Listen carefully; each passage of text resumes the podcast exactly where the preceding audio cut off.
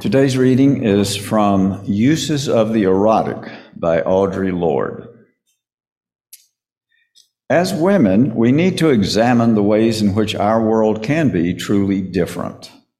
I am speaking here of the necessity for reassessing the quality of all aspects of our lives and our work, and how we can move toward them. The very word erotic comes from the Greek eros, the personification of love in all its aspects, born of chaos and personifying creative power and harmony. When I speak of the erotic, then, I speak of it as an assertion of the life force of women, of that creative energy empowered, the knowledge and use of which we are now reclaiming. In our language, our history, our dancing, our loving, our work, our lives. It is now my pleasure to introduce somebody who probably needs no uh, introduction. Most of you already know Amy Pemberton.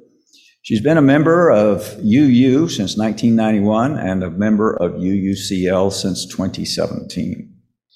Amy grew up in Louisville, and has degrees from the California Institute of Technology, Louisville Presbyterian Theological Seminary, and Northern Kentucky University. Amy is very active in our choir and is on our streaming team, making our services available online, and also on the policies and procedures team and the nominating committee. Welcome, please, Amy Pemberton.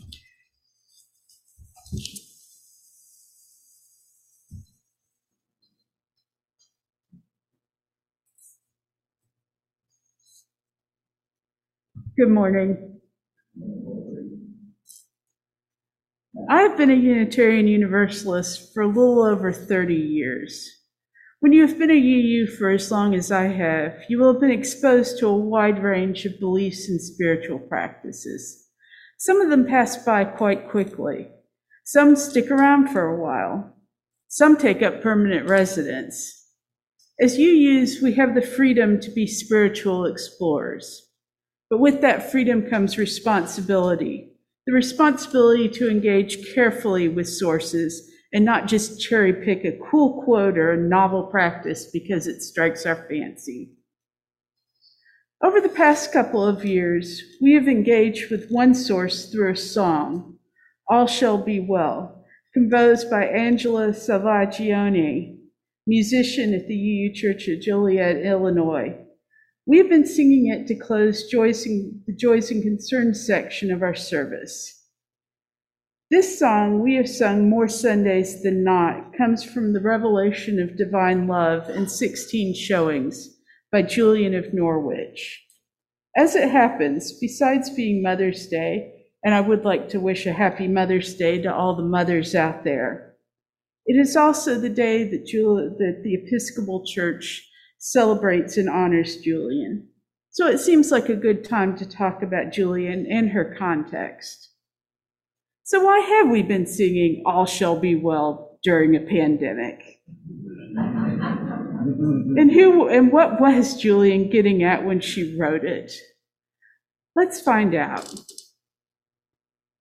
Julian, most commonly known as St. Julian of Norwich, was a 14th century anchoress living in Norwich, England, a town about 100 miles northeast of London. Stacy has told us a little about what an anchorite was. By Julian's time, an anchorite or an anchoress, which is female term for anchorite, referred to somebody who lived in a small room or an anchor hold attached to a church. After a rigorous selection process, they would go through a ritual, kind of a funeral mass, after which they would enter the anchor hold and the door would be closed behind them and sealed. In theory, they were never supposed to leave it again. But they were not totally closed off from the world and other people. Their cell, their anchor hold, had at least three windows. There was one window into the church so that they could hear the services and receive communion. There was another window to allow a servant or servants to access to provide for the anchorites' need. Please remember, there was no DoorDash, Amazon, or indoor plumbing in the 14th century.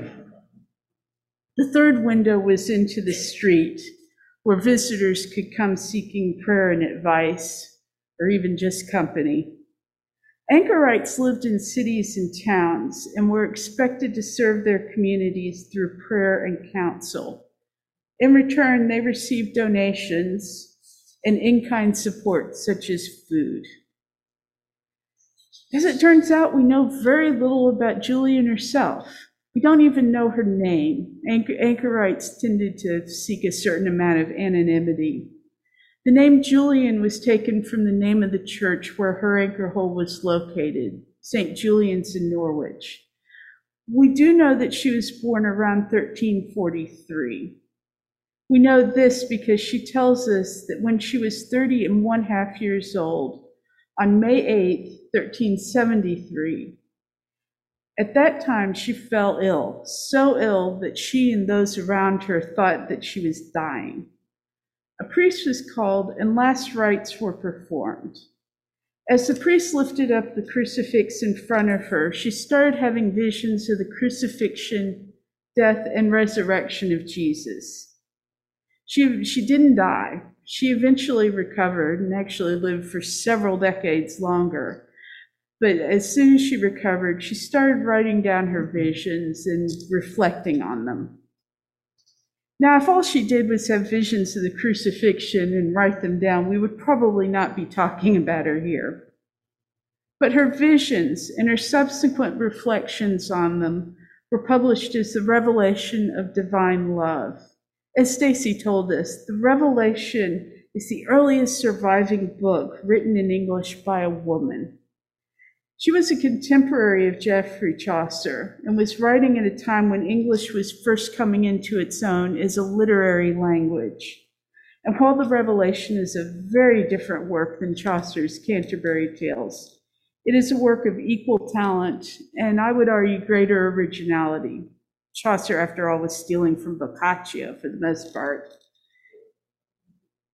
It was well known during its time, the Revelation, but it disappeared from circulation during the English Reformation in the 16th century, only to be rediscovered and translated into modern English in the early 20th century.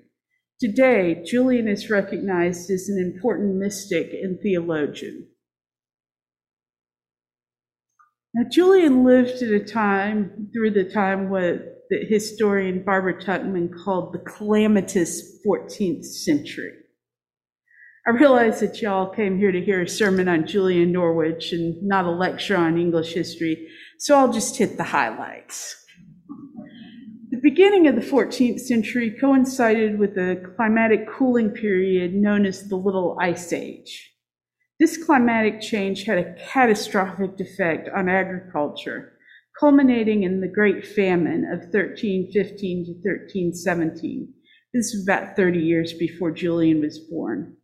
The Great Famine ended a 200 year period of economic and population growth, growth in England and the rest of Europe and caused massive religious and social disruption. And then, just as Europe seemed to be recovering from the Great Famine, the Black Death hit. Bubonic plague reached Norwich in 1349, at about the time that Julian would, would have been around six years old. Conservatively, it killed about one third of the population, and the current consensus is that the deaths were concentrated in the lower classes. The plague recurred every few, few decades until the late 18th century, so about the time that America was founded. The recurrence in 1361 to 62 was called the Children's Plague. It killed about 20% of the population and disproportionately affected infants, children, and young men. About the time of the Children's Plague, Julian would have been a young woman, about 18, and possibly married and a mother. On top of mass death and social upheaval, there was also religious unrest. The church was a source of salvation for everyone, and it was powerless in the face of famine and plague. It was also corrupt and deeply involved in politics, vying for control with the various powers in Europe. For the first half of Julian's life, the papacy was in Avignon, France, under the control of the French king. For the second half, there was a schism with as many people claiming, as many as three people claiming the title of pope at any one time. Common people like Julian would have left in fear for their eternal souls and spiritually adrift. This led to the rise of reform movements such as the Proto Protestant Lollards. Groups such as these threatened both church and state authorities and so were ruthlessly persecuted. Famine, plague, and religious unrest fed into social unrest. And on top of this, the population was also being very heavily taxed to pay for the Hundred Years' War, a series of conflicts fought between England and France over the French throne. Between deaths from the plague and continuous conscription to find soldiers to fight France, there were severe labor shortages in England. Peasants and serfs agitated for freedom, higher wages, and better working conditions, and landlords attempted to hold the line. Tensions exploded in 1381 when an army of peasants marched across southern England and attacked London, destroying government property and killing anyone associated with royal government. Eventually, the 14 year old king, Richard II, was able to gather an army and put down the rebellion. Later, Richard II ended up in conflict with his nobles, including his many royal cousins. The conflict reached a crisis point in 1399, about 15 years before Julian's death, when Richard banished his cousin, Henry Bolingbroke, from the country. Henry returned from exile with an army and usurped Richard, becoming Henry IV. Henry IV faced ongoing rebellion during his reign. Turns out when you usurp a king, it tends to give other people ideas, especially if the other people have as much royal blood and as much a claim to the throne as you do.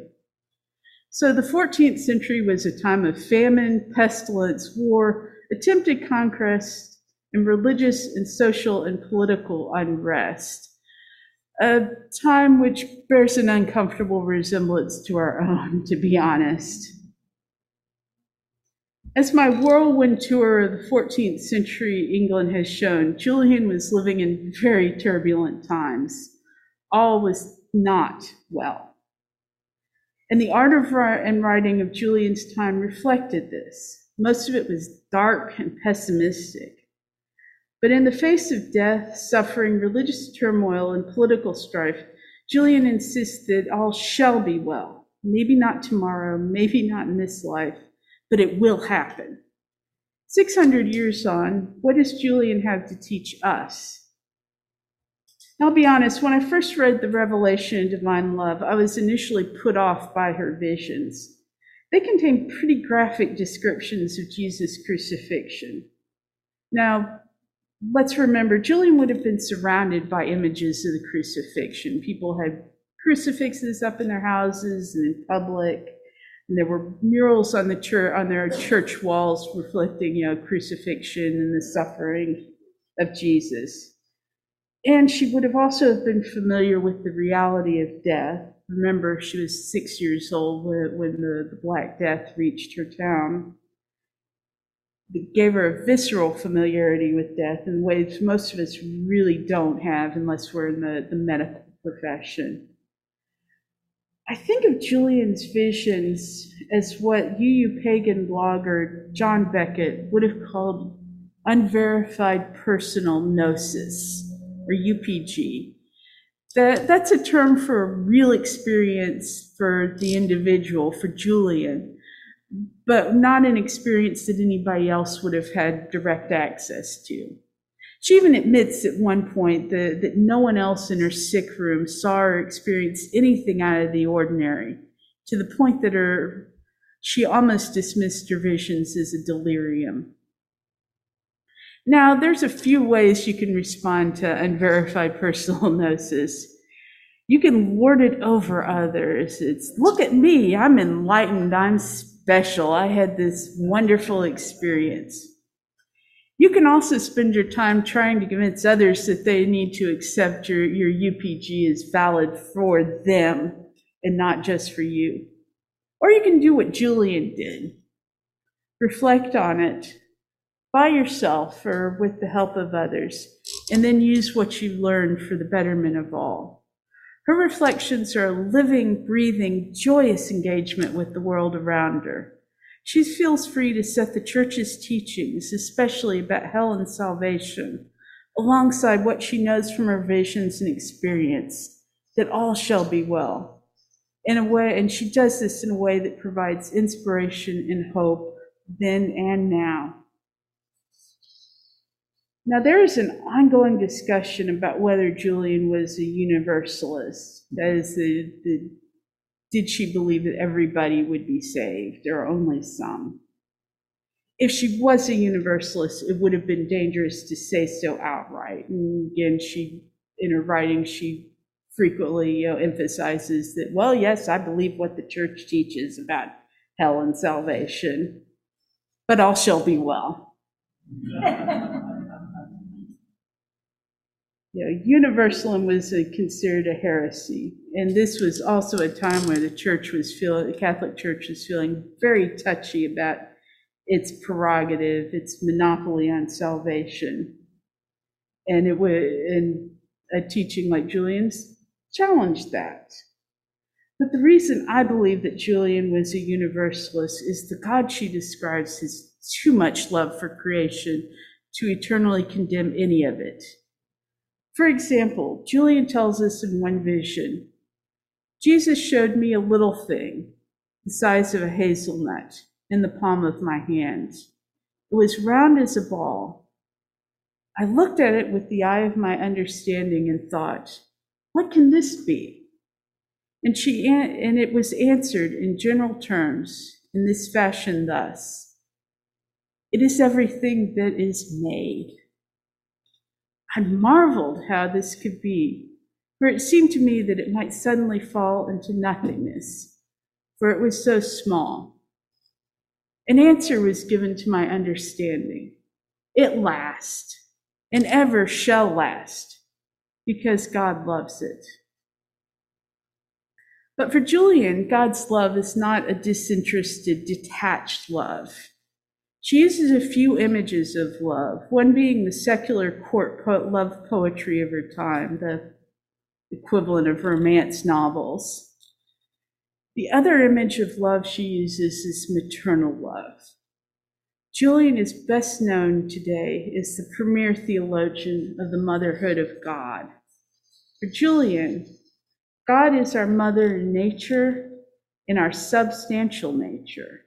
In him we are grounded and rooted, and he is our mother in mercy in our sensuality by taking flesh, by coming down to be with us. This isn't God taking on maternal attributes. God is our mother with all that entails. God loves us as a mother loves a child and wants to be close to us. He wants to bear our pains.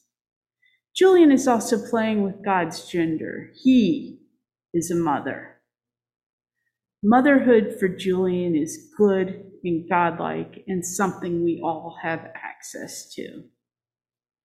You may not believe in God, but you can embrace love, if not as a divine thing, then as, a, as the personifying creative power and harmony of Audre Lorde's erotic.